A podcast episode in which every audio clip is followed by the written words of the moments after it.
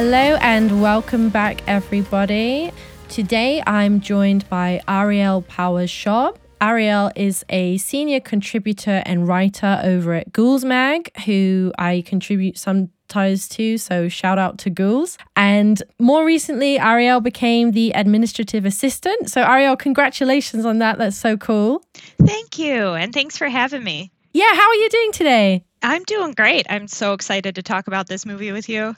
Yes, um, we've got a good one today. I would say out of the movies we've covered on the podcast so far, I think this might be the most fun one. Everything I've covered so far has kind of been a more serious one, and this one is just. Listeners, you will find out in a minute what we're going to talk about. So, yeah, Ariel, as your new role as administrative assistant with the Ghouls, what are you most excited to get stuck into in that role in 2022?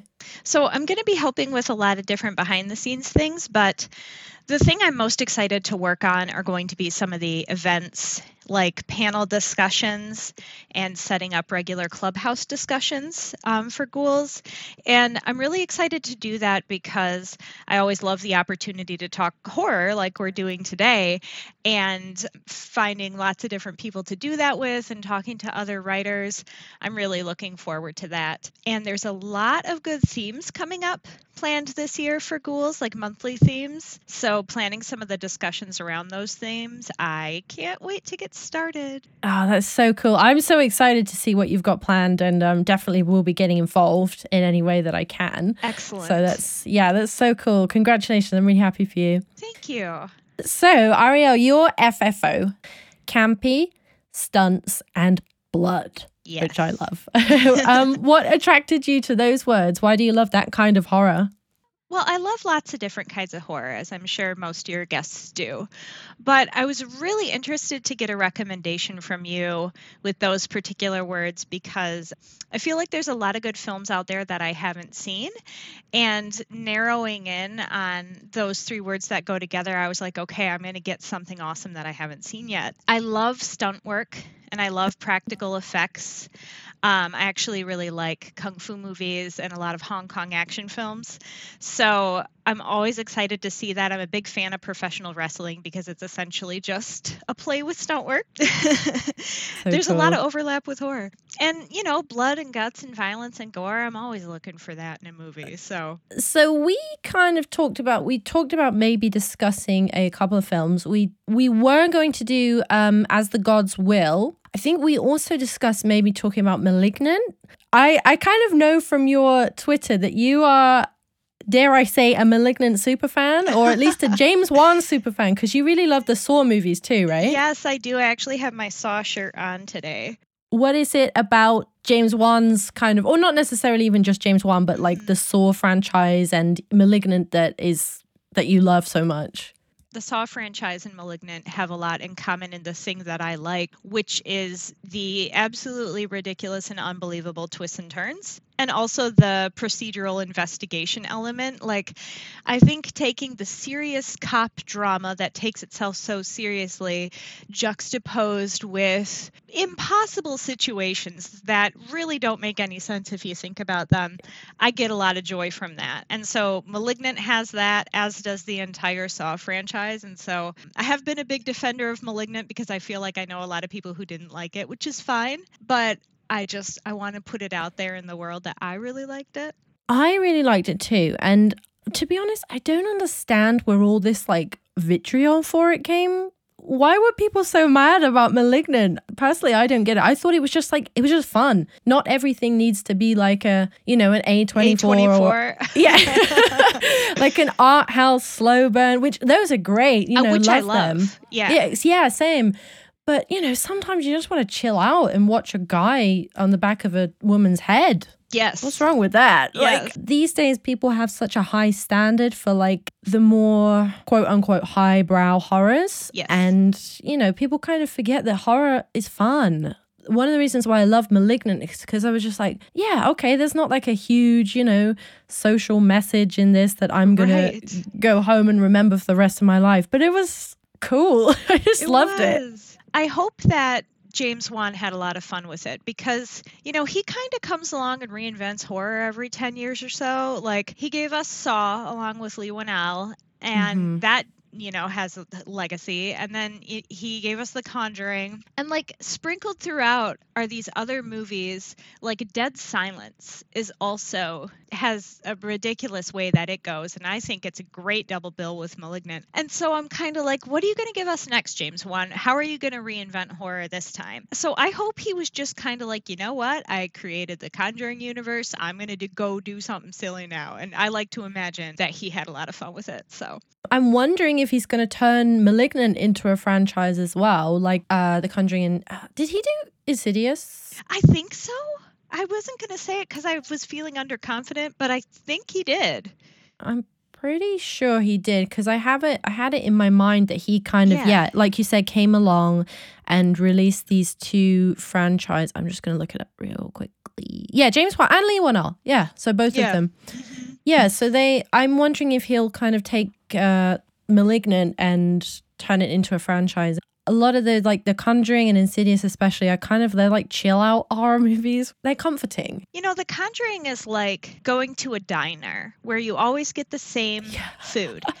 and you know it's not the best food but you know what you're getting and you like it enough and sometimes you're just like you know what? I just need this burger from down the street. You don't always need like a steak tartare or yes. like i don't like caviar. I don't eat posh food so i, I don't, don't know what so no i i loved it and i was um i was really happy to see that you were a fan of it because i just saw it getting so much hate online and i was like why? It's cute it's fun. So we eventually settled on talking about Tokyo Gore Police from director Yoshihiro Nishimura. And like I said, I think this is probably the most fun movie that I've covered so far. It's just so silly. After you watched it, what were, what was your first thought about it? Uh, when the credits rolled, my first thought was, "Give me more! Like I want ten more Tokyo Gore Police movies." So it is really silly and and splattery and fun in that way but it's also a really interesting world. Like, I'm sure we'll get into it, but the lore of this sort of dystopian future, I was like, well, what else is going on? Right. Like, it's fun, but it's also quite dark. And I was like, I am obsessed with this. I love the gore and the splatter in it so much that I would kind of be fine if there was no storyline. like, oh yeah, I would just watch um, Nishimura just come up with whatever weird stuff that he wanted to come up with, like he yes. did in this movie.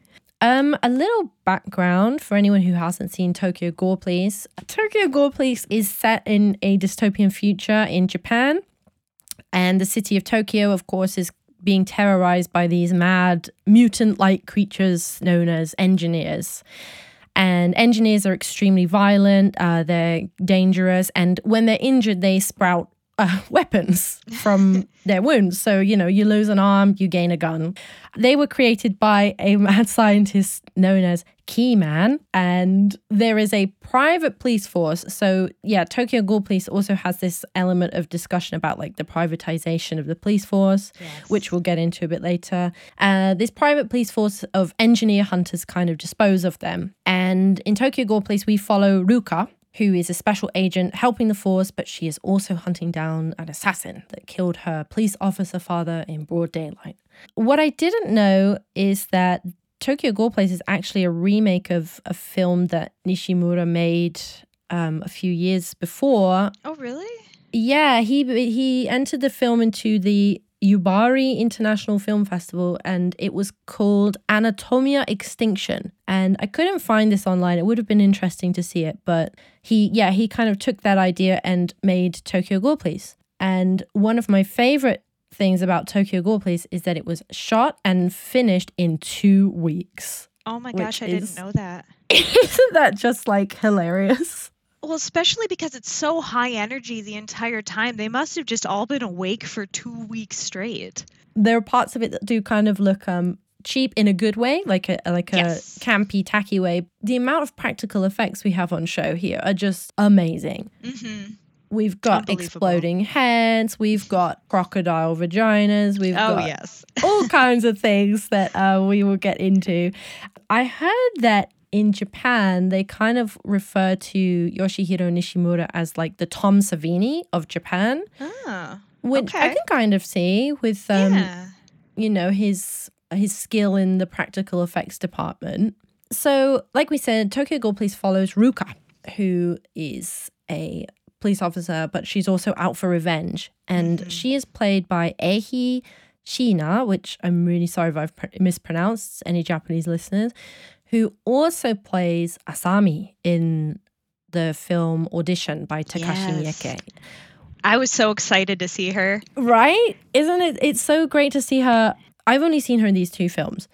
I've never, I've not seen her in anything else. But from audition, she has just this face and this presence that just sticks with you forever. Yes. It's so interesting because Ruka obviously is out for revenge, and audition is a revenge story too. hmm But they're both so different. Oh, they couldn't be more different. Audition it has this. Audition is very violent as well. Don't get me wrong, but Right. it's this more like restrained. I want to say subtle, but Well, Yeah. yeah, and it takes a while to get there, right? Like the first time I watched Audition, I turned it off after the first 20 minutes because I was like, this is so boring. What was everybody talking about? And somebody a, had to it's a tell me. slow burn. Yeah. So then I watched it all the way through and I was like, oh, okay, I see. Whereas Tokyo Gore Police, you know, the first thing we get is a chainsaw arm.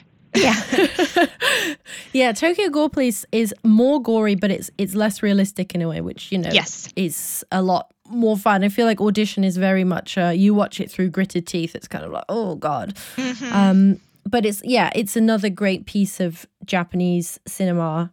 Tokyo Gore Police is the first Japanese movie that I've talked about on this podcast, and I wondered how much experience you had with Japanese horror. Like, are you a fan of the genre?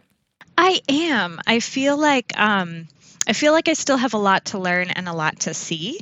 And I'm more familiar with the kind of J horror that is more paranormal, like ghosts and and um like Pulse and Ringu, of course. Um but I haven't seen Ichi the Killer or uh, like Tetsuo the Iron Man. So I need to see more. Those are both J horror, right? Yeah, I'm yeah, pretty yeah. sure. Mhm. Um, so I, I need to see more of sort of like this other genre of you know more extreme violent i'm used to the more quiet ghostly type of j horror so i definitely have room to expand but i i am very much a fan of horror from cultures other than mine. I'm pretty sure Pulse is the scariest film I've ever seen in my whole life. ooh. To the point where just that one scene, I'm sure you know the scene. I'm I know the scene. I know you the know the scene. scene, right? Yeah. Everyone knows the scene. If you haven't seen the scene, please look it up on YouTube and just put in Pulse Ghost Walking Mhm. because it is just the most horrible, tense, uncanny. Just even just thinking about it. i'm like- exactly just thinking about it right now i'm like looking around my house Yeah. kind of creeped out gonna look behind you, check over your shoulders. It's just horrible. And yeah, I like that a lot of Japanese horror kind of splits, obviously not entirely, but there's kind of the, like you mentioned, the paranormal, like the slow burns, like uh, Ringu or Ju-on. And then there's this kind of absolute batshit crazy dystopian cyberpunk side. Um, it's interesting that you mentioned Tetsuo the Iron Man. You said you haven't seen it. I really Right. recommend if whenever you get the chance, give it a watch because okay Tetsuo the Iron Man is quite a lot like Tokyo Gore Police in a way. There's a lot of this like amalgamation of human flesh and metal and weapons. Uh, But Tetsuo is very not fun. okay okay It's very intense. It's very um just an uncomfortable viewing experience. Um, oh i can't wait yeah, please let me know when you've watched it because I'd love to talk about it. Um, it's really, it's really good, but it's yeah, it's kind of um, which you also see in a lot of Cronenberg films. There's a lot of Cronenberg in Tokyo Gore Police. Mm. So you know, again, like this amalgamation of um, humanity and machinery, Yeah. like sticking together. I had a question for you. Mhm. Um, if you could choose to be well, like we said in Tokyo Gore Police, when when the engineers get injured, they sprout a weapon from the place that they lost. So if you could choose to be melded with a machine, Um, What machine would you choose, and what part of you would you choose to be replaced? Oh, that's such a good question. And I should have expected it and thought about it. Okay, well, let's think this through. So, the first limb I thought of to give up would be my left arm because I'm right handed and I don't really want to give up a leg, although a gun leg might be cool. It would Um, be cool.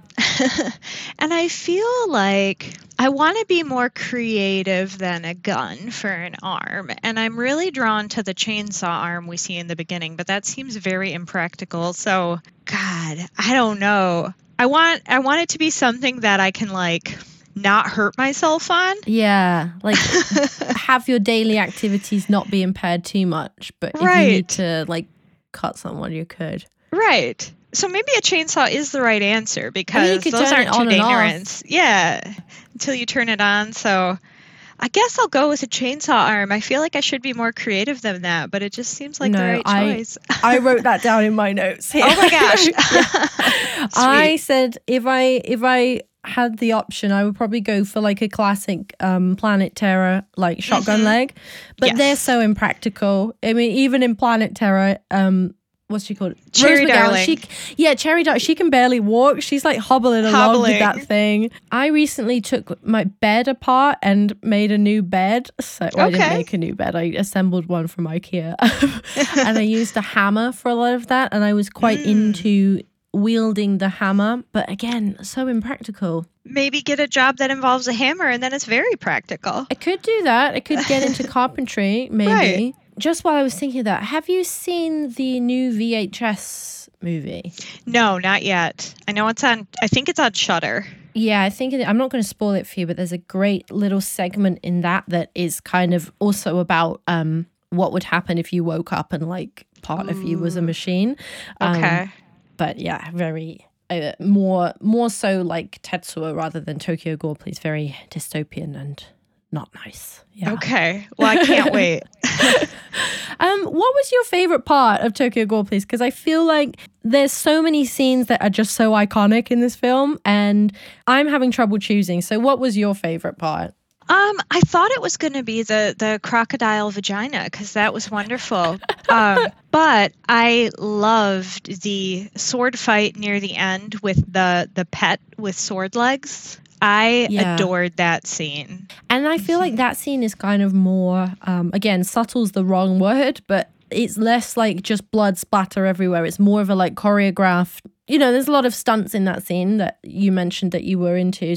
It's well done, and you know, uh, it's a sword fight, but it's a kind of sword fight I've never seen before. Mhm. and I find um, th- the character's called the pet. I'm not really comfortable with calling a person a pet, but that's what the character is called. So, um, yes, and and they have swords for legs, and I've never seen that before, so that was awesome. Um, but I almost cheered aloud with the crocodile vagina. I mean, that's just iconic. So, so good. I remember years before I'd seen Tokyo Gore Police, I saw a GIF of that on uh, Tumblr.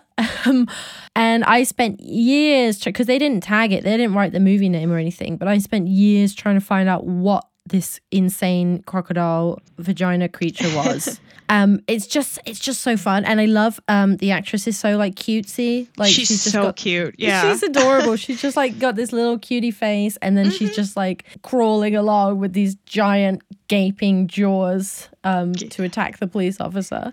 Tokyo Gore Police has so many good characters in it. So you mentioned the pet. Um, The pet is kind of um, a quadruple amputee who sometimes has uh, katana swords fitted onto their arms and legs, and they are basically Yes. serving as like um, yeah, like a sex uh sex object for the uh, chief of police. Yes. Sometimes she's wearing a, a like um like a gimp mask. I Mhm. believe they're called. Um, and sometimes you can see her face. And I was trying to look up this actress because I was very curious about, you know, how they achieved this in, in making her appear like an amputee because I don't think she is. I would be surprised if she actually was. I mean, because there's a Right. uh, there's a lot of. I mean, I don't know. Maybe she is, but I I would be surprised. Well, I looked her up and she's in some other films and So, you know, I maybe I didn't look that hard, but I was kind of like, okay, they must have done this with special effects. And then I, I looked a little bit into try to find out how. And then I was like, ah, I don't know. It's movie magic. it's, and it's really magic because if she's not an amputee, she does look like she's missing her limbs. Yep. I mean, I guess it could be like a CGI green screen thing, but considering they Yeah. did it in two weeks, that's very impressive. Yes. Especially now knowing that. I want to know how they did everything. I know, right? That's the thing with um I've spoken about this with a few guests, but the thing that's so amazing about uh, practical effects as opposed to Mhm. CGI.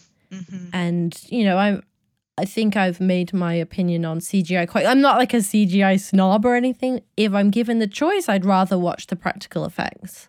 Yes. Well, they're just going to hold up over time so much better. because there is a bit of CGI in Tokyo Gore Police. I'm thinking of the scene in the fight scene between the pet and Ruka. There's a couple of Mhm. scenes, like a couple of flips that the pet does that don't look their best. Right. That scene's not not as campy and as fun as the ones where you can tell it's just molded plastic. Like the um the car pulling apart the Yes, bartender. yeah, yeah, I mean, yeah, that looks amazing. And it's, you know, it's a mannequin, but that's that scene was awesome. It's because it's like it's such a horrible thing to happen to be Oh like yeah. quartered by four cars, but just like the way it's done is just I was just laughing the whole time, even though I shouldn't, because that character is she's good. She's a nice she's Yes. the owner of the bar. She's like Ruka's only friend, basically. So I think it's quite Mm-hmm. traumatic for Ruka, like to see that. Of course. And it takes its time. It really does, because all the other kills are just like splat, bang, done. But Right. that one they kind of build up to. Um, so finding the cast was kind of difficult for this film because I also wanted to know about who played the pet and trying to find other actors who were in the film because in the credits I can't read Japanese but I can I can obviously read English. And it said the name in the credits it said the name Sion Sono who um, I'm not sure if you know he is another Japanese director. He directed a film called Tag which I think you'd Okay. love given Okay. your FFOs, I think you'd love. Suicide Club, and more recently, he did Prisoners of the Ghostland with Nicolas Cage, Oh, okay. which I haven't seen, but Me you know, either. Anything with Nick Cage. Um, so yeah, this this this um director Sion Sono is in the film, but I couldn't find who he is, and Hmm. it's so hard because also I don't think I know any of the characters' names in the film. Right. Other than Ruka and the key Yeah. man, I don't know anybody's name. I don't either. And you know, they're all all their faces are either half the time covered in blood or Right. covered in these weird mutations that, you know, kind of unsure who's who to be honest. But yeah, let's let's get into Ruka. Well, she's both an interesting character and she's also has zero personality, which oh, which I kind of like cuz she in audition obviously she Eihi Shiina played this she was like a brick wall. You couldn't read Yeah. anything. And I feel like the actress has a great face for that. And then also with with Ruka, she is kind of the same. You can't really read much on her face. And I don't think it's that she's a bad actress. I think maybe that was a choice of um, the director, but I it's interesting to say the least because in a film where everyone else is like yelling and screaming all the time, Right. she was very subtle. And I agree. I think it was a choice because in audition, this same actress, she's like a brick wall, but you know there's something behind the wall. Like her performance is such that you're like, what's going on in her head?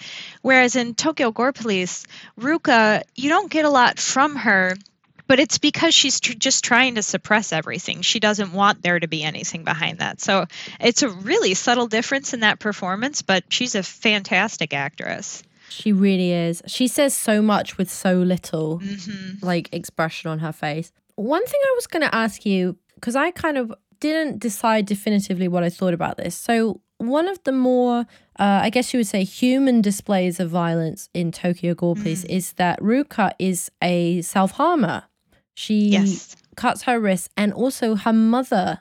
We kind of see a flashback, and her mother hurts herself as well. And that's kind of every other part of gore is presented as kind of you know a fun thing, but that's actually presented quite um, sensitively. I thought, and I wasn't really sure what to make of the reasoning behind Ruka and her mother being self harmers. Like, did you have any thoughts on that? That's a good question. Um, because when we see the flashback to her mother, that's presumably before the police force was privatized, Mm-hmm. and probably this dystopia wasn't the way we see it yet because her father's still alive at that point, and that's kind of the, the breaking point for the police force. So I wonder if her mother maybe just had some untreated mental illness, sort of unrelated to the way the, the dystopia was. Right. Yeah. And then Ruka in the future, I wonder if it's because that's kind of her only outlet. You know, she hunts mm-hmm. engineers and she wants to follow in the footsteps of her father, but she doesn't really have any place to, to process. And we see her cut herself when she is gearing up to fight an engineer. So it seems like kind of a release. And I thought more about it too because there are these irreverent commercials that we see throughout the oh film. Oh my god, yeah. And one of the commercials is for is targeted at teen girls and it's for very cute little box cutters that you can use to cut yourself. And so like in this dystopian future, perhaps they've decided people are just going to do this so we might as well monetize it. It seemed like, you know, the whole world needs help. I hadn't thought of that. That's really interesting. I hadn't thought of what you just said about how monetizing it because because this is a world where everything's privatized. You know, the the police Yes. force is privatized. The they mentioned at the end like the army is privatized as Yes. well. Um, so yeah, it seems like a very you know it's a dystopian view of Japanese society and. Um, Yes. I lived in Japan for a couple of years. Obviously, n- in no way an expert at all, but I I kind of know that Japan has a huge problem with suicide Yes. and especially suicide in younger people. So, yeah, maybe it's kind of like this horrible dystopian Japan has taken this and thought, wow, we can make money out of that. It's also kind of like this whole desensitization to violence that Mhm. this society has is that you know we've got the cutesy little which I I gotta be honest I love these ads so much. I they're great. They're they're an excellent addition, yeah. They remind me of like the Grindhouse ads Yes. In yeah in Grind In in, Grindhouse. the Tarantino Grindhouse yeah because there was uh what was it there was Machete that Yep. was one of the ads I can't remember the other ones I think Uh wasn't one hobo with a shotgun? oh yes yeah yeah yeah yeah Yep. yeah and I think Edgar Wright did one yeah, Um, I'm I not can't remember. remembering. anyway, it kind of reminded me of that, just like these little asides that are put in to, you know, give you some context about the society that that they're living in. You said this was a remake of a movie that was from a few years earlier. And that's interesting to me because I had all these theories about why this movie would come out in 2008. So I don't Mhm. know if those are valid anymore, if this is um, a remake of an earlier film, because I was thinking like, this was the era of torture porn in North America, and it was also in the era of New French extremity, which are different things, but both quite violent. And, you know, in 2008, you know, a lot of the world was going through this recession, and it was a pretty dark time in a lot of developed countries. And so, and, and the birth rate was dropping in Japan in 2008. So I was like, oh, dystopia, but I don't know if any of that is is true or if I just No, I, I absolutely, I think you're onto it. I mean, like I said, this was his film that he had made before, but I haven't seen it, so you know, he could well have added all of these things in later. Mhm. Um, yeah, everything you said totally, completely makes sense. Um, especially, yeah, when you think about like the extremities that we were seeing in cinema at that time, to take that and just be like, well, we're going to make it.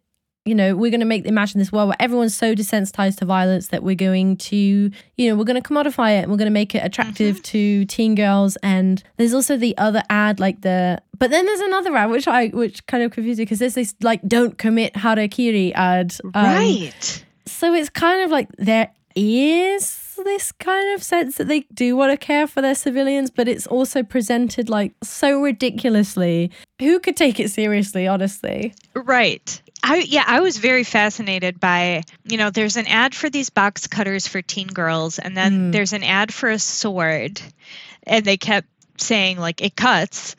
Yeah. Um but then there is an ad that's an anti-suicide ad that is kind of silly um Yeah. just the way it's put together.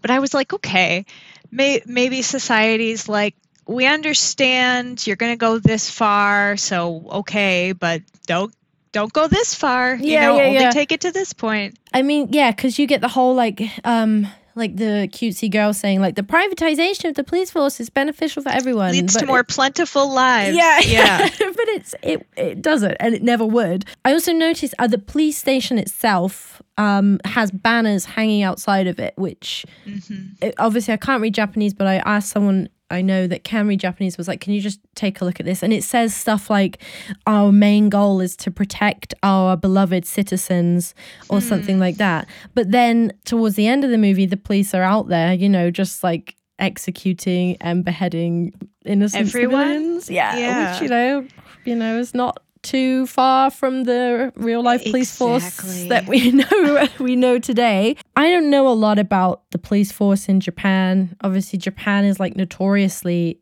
an extremely safe country. They have like next to no violence or and like zero firearm offenses or something like that. Right.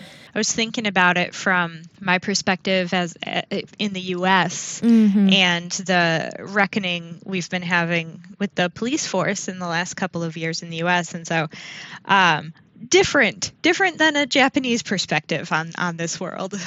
Yeah, different, but also so interesting to view it from you know the the couple of years that we've been having where you know not just America, my from England, Mhm. our own police force. I mean, literally, like this week, a police officer was arrested for taking a picture with a corpse. Like taking a selfie, and then like they looked at his phone, and it his phone was just like full of racist, misogynistic text. I was like, is anyone surprised? Like, really? Oh, Come on, this is it's the whole world i think is um has their eyes more on the police now and are beginning to kind of um wise up to the fact that you know maybe the police aren't looking out for our best our best interests Right. And it's a it's a more deeply rooted systemic problem than it is with any individual officer. And so I don't think it can be addressed by individuals. It needs to be addressed from the roots. you know even in tokyo gore police we've got ruka's father who Mm-hmm. by all means um, presented as like this great guy like he's Yes. out there looks like he actually really cares for the citizens of tokyo and um, making sure that the police the police industry is kept uh, public and not privatized so it's definitely not it's not a propaganda film but it's definitely not a like completely anti-police film like some others that Right. i've seen No, I agree with that. Um, the the film presents this idea of like you know the problems are are much greater than the police force. Like there's a lot of problems in the world, and so I I think it's looking at that world in general through the eyes of Ruka, who happens to be a police officer. Yeah, Ruka's position is really interesting because she is a police officer and then she gets turned into, you know, she gets turned into an engineer by Keyman. Mhm. And we also then find out that Keyman and Ruka have a common enemy. Yes. They've both experienced their fathers um, assassinated at the hands of the police force, the privatized police force. So it's interesting to think about Ruka's position as you know she's loyal to her position as a police officer, but she's also out there looking for her father, her father's assassin, and then she gets turned into this amazing engineer at the end. She's Mm-hmm. Oh, of all the engineers, you know, Ruka's um, weird crocodile arm and her just amazing like camera eye. Yeah. I love that. Yeah, She's so cool. Yes. And it really, you know, okay, this movie is fun and you can just watch it for fun, but it also, like, as we're talking about it, I'm like, oh, there is a lot to think about. Where I'm thinking at the end, like, you know, she's an engineer, but she doesn't want to be and she doesn't want to be evil. Yeah. Like, are the engineers more violent because they know they're being hunted and they're trying to protect themselves? Essentially, police are killing people for a physical characteristic that they have. That that's a great point. You know, at the end, Ruka teams up with uh, the pet, yes. who the pet now has graduated from katana limbs to massive uh, machine gun legs. Yes. So I would I love want to that know. movie. Yeah, I would love to know like their adventures, like um, Mm-hmm. destroying the police force and everything that comes with it. Mm-hmm. Um, I was thinking a little bit about Keyman. Now, I just first of all, hilarious that he's just called Keyman. Yes. Like, I just love that so much. He's also an interesting character because he. I had another interesting question for you here. So, Keyman Okay. injects himself with the DNA after his father has been killed. He kind of goes on this like revenge rampage type thing, and he injects himself with the DNA of like different serial killers. Um, Ed Gein, uh, Charles Manson, I think was another one. And he kind of takes on all their characteristics to become like this mega psycho scientist freak. Yes. So my question for you is Oh, if boy. you could inject yourself with a famous person's DNA, not necessarily a serial killer, and take on some of their characteristics, who would you choose? Oh my goodness. Oh man, this is a question you could really get wrong. No wrong answers here. Honestly, guess no it's judgment like- here. What do you want to be good at? You know, like who's the famous person where you could take whatever their skills are and flip it into something that you want to be good at? Right? Um, and I'm trying to think about like, is there a famous person whose DNA I could choose and then be like really good at a bunch of stuff? Like, is there like a NASA scientist where I could just use their brain to go a totally different direction? And you could This is a such a good question. You could do like Keyman does, where you could just do a bunch. You could do, you Right. know, like you could have Stephen Hawking, then you could have like a science brain. You Yeah. could do. Um, I'm blanking on any famous people right now. I know, me too. That's why I was like avoiding the question. I was like, why can't I think of anybody? But I started thinking of directors. Yeah. I was like, oh. Okay, I've got it, actually. Okay. I would pick Stephen King. Oh, perfect. You know, you go. I mean, uh, so he is my favorite author, and Mhm. a lot of ups and downs in his different books. I can recognize that, but I just want to know what goes on in in his head sometimes. Right. And so, if injecting your in in this fictional world where injecting yourself with someone's DNA gives you their characteristics. I want Yeah. to be able to write as well as him. And Stephen King, if you're listening, I'm not weird. This is a fictional question. Stephen, don't worry. right. We're not I after know. you with like a needle. He's a big fan of your podcast, so he'll be. Oh, he's always listening. He's he's like ne- he's the next guest. No, that's that's a great answer as well because he's you know I'm not even gonna list them, but he's just like the master of horror fiction, Yes. and he's given us so many amazing stories. And he seems like a cool guy too. He does. he seems like a nice a nice man. He'd be like, "This is an opportunity for a story." Exactly. Exactly. um, I was just thinking about another one of my favorite favorite parts of Tokyo Gore Police is the fetish club. Oh my gosh, yes. And what a nightmare. What a gorgeous nightmare. Seriously. Yeah, so one of the police officers whose name again escapes me, he uh, goes to the fetish club to kind of like work undercover and uh, see some of the engineers who are working as well. I, I guess they're working as sex workers. That's kind of the Seems to be the case. Yeah. yeah, it's kind of the implication here. But he goes to this amazing club where it's full of like Leigh Bowery esque club kids. I looked it up because I was so obsessed with the costumes. Some of the costumes in this movie is just amazing. Yes. And the latex, some of the costumes, the latex scenes, also the gas mask costume that the pet wears Yes. is made by this uh, designer duo called Kariwans, who I will put a link in the show notes to their website and stuff. So they make this amazing bubbly headed latex that you see in this club. And it's kind of like an auction, right? They're kind of auctioning mm-hmm. off the girls. So we see a snail girl. She kind of reminds me of like mang- like horror manga, like Junji Ito style. Yes. Like I thought of Junji Ito too, with the you know just because of the swirl of the snail yeah, shell. yeah, yeah, The spirals. She's great fun.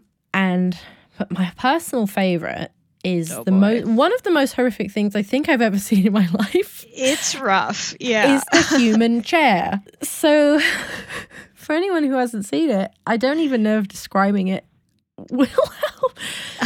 they kind of reveal this chair uh, made of a person's torso hooked up to an IV and we kind of see the chest starts breathing so Mhm. that's kind of a nightmare in itself is that there's this this well is there even a consciousness i don't know I don't know, and that's what's so scary.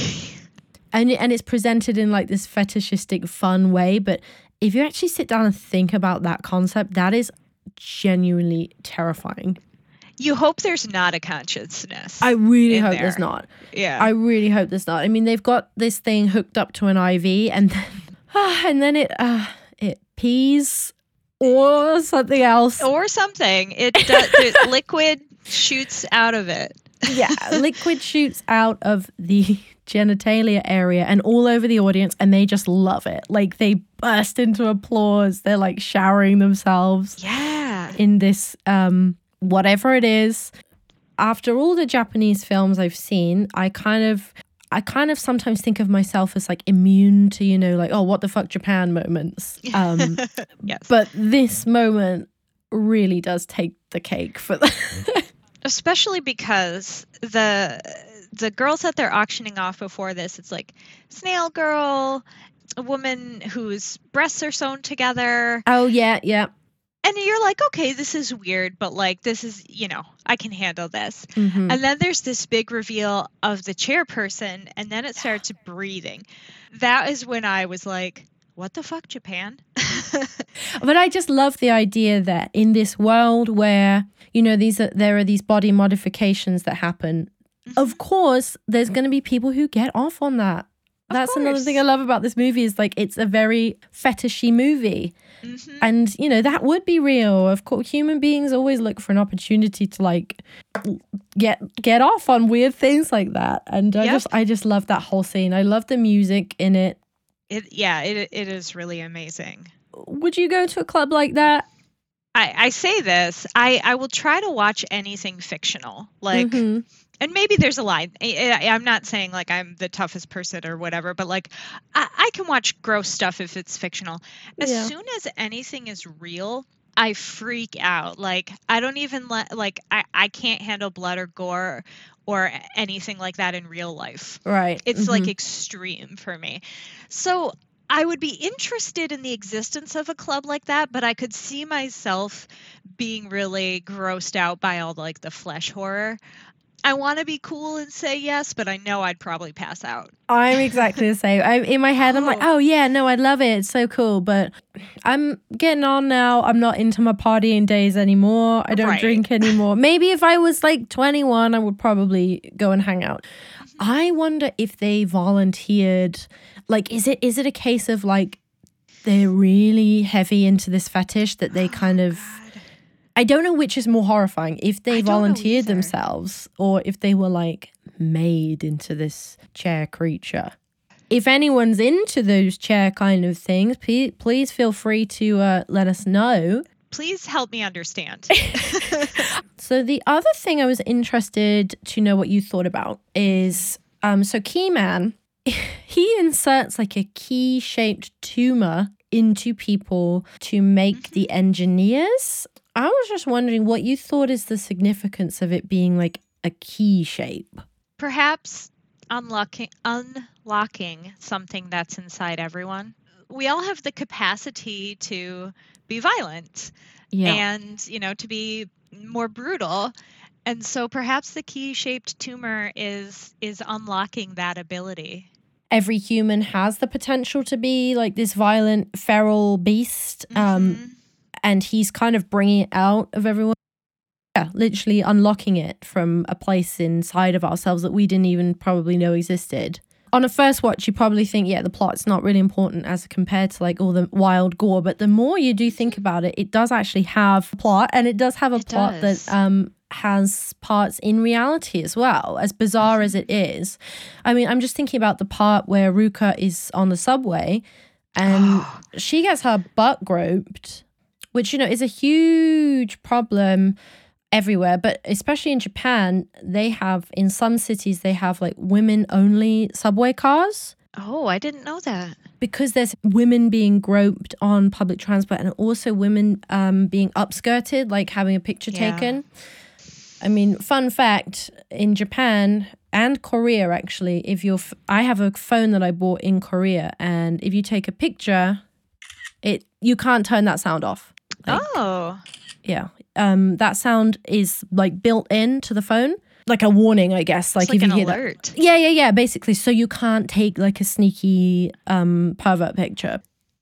and honestly now that i'm remembering that scene that was probably the hardest scene for me to watch. All the gore and stuff, I'm like, yeah, come on, more gore. But this scene of, of Ruka getting groped, it is so real, and she has to decide what to do about it. And, you know, her choices about what to do about it are different than ours would be, like her ability to, to do anything about it. But, you know, it makes me think about times where that has happened to me, and, and in my head going, should I just move on from this for, you know, like, or should I do anything about it? And so I was like, oh man, of all the things in this dystopian future, the ass grabbing is the worst for me. Some things never changed. And I'm sure every woman listening to this has had an mm-hmm. experience where they've been like publicly harassed. And at the time, you're like, I'm not going to say anything because I don't want to make this worse.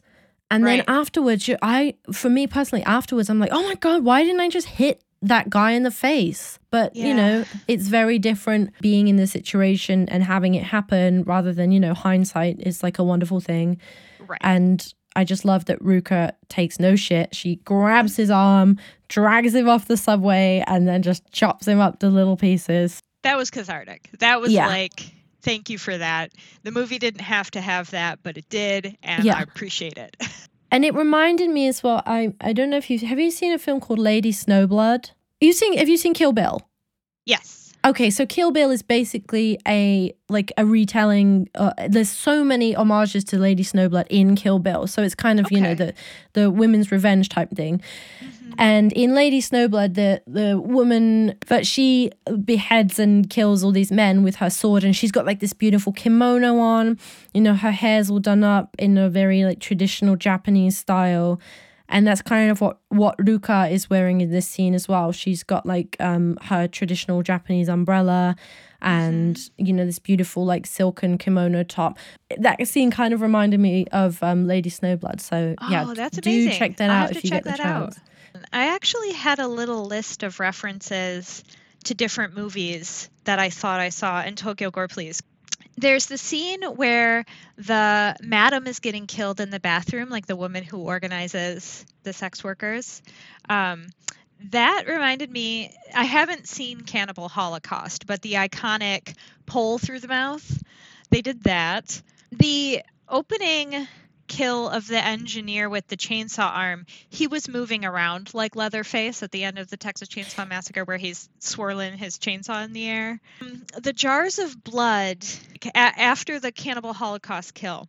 There's mm. the jars of, of blood in the bathroom, and she's packed up into a box.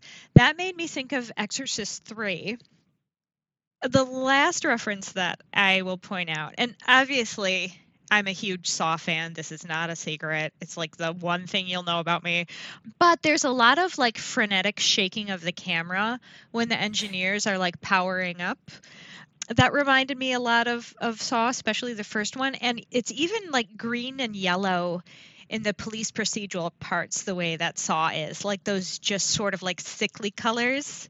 I recently watched a you my one of my favorite YouTubers is called uh, her name is May. She goes by Nyx Fears on YouTube, and she just did like a breakdown of like all the Saw franchise, and she mm. mentions that color scheme that comes up quite a few mm-hmm. times. And yeah, you do see that in Tokyo Gore Police, uh, especially when uh, towards the end there is two unnamed characters, a girl, a schoolgirl with she has like a box cutter arm and one of the engineer hunters, they're kind of having a fight, and the whole scene is kind of tinged with this like greeny, yellowy mm-hmm. kind of tint. And I really like that personally because it makes me feel a bit like, ugh, it's yucky. Yes. I like it too, and it, it it's like of a time in horror. You know, in 2008 we were on Saw Five. It remind it it feels mm. very um like of a time for me. It's a very 2000s light. Mm-hmm. I think the last couple of years, the directors are getting more into like the the giallo light, like soft blue. Yeah, yeah, yeah. And, and I just like saw moonlight. Yeah. yeah. I just saw last night in Soho, which I did not like, but um, he uses a lot of that light. It's very much of its time, and I'm wondering, I'm wondering how quick it will take us to move past that and people to be like, okay, moving to something else now. I really liked the character who um, sort of acts as the dispatch for the police she's very cute and she talks directly into the camera so it feels like she's talking to the audience she's you know saying eh, kill kill them, show no Yeah. mercy, like kill them violently. And it reminded me I, I don't know if this is a stretch. It reminded me of House of a Thousand Corpses, where there are those cutaways during House of a Thousand Corpses where you get characters, some of them you know, some of them you don't know, talking to the camera, and it's meant to feel like the Manson tapes. If someone needs to be killed, you kill them. And there's another guy who's outside his house screaming, This is hell. There's, oh gosh, I can't. Otis is looking into the camera saying, I hope you like what you see. So the dispatcher yelling at the audience, like, encouraging the you know the police but straight Mm. into the camera to be violent made me think a lot of house of a thousand corpses and sort of that confronting the audience like, oh, you want violence? Here you go, have it. More, more, Exactly. more. It also reminded me of the, and this is a more obvious reference, I'm sure. Like, um, is is a direct on. Have you seen Battle Royale?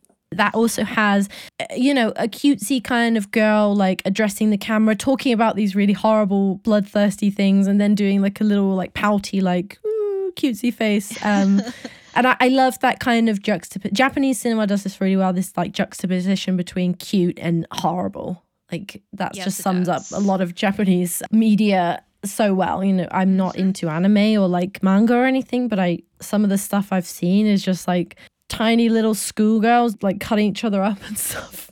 I I can think of some characters. Like there's one called um th- there's an anime that's called in English it, it translates to Magical Girl Madoka. And Okay. it starts out and you think it's going to be this Sailor Moon story about these cute high school girls doing cute things to save the world and it it flips a few episodes in to be like really dark and horrible and almost I want to say like almost Lynchian in the way it gets sort of bananas and sort of cuts away from reality. It's really good. A lot of people were really angry because the first few episodes make you think it's going to be one kind of a show Mm. and then suddenly it becomes something totally else and so a lot of like bros out there felt tricked so i don't i know uh anime's not for everybody but just thinking about that juxtaposition of cutesy Mm. and horrible magical girl madoka will do that for you Ariel, thank you so much for coming on the show today. I've had such an amazing time talking Yeah, to you about you. Tokyo Gore Police, and I think we've really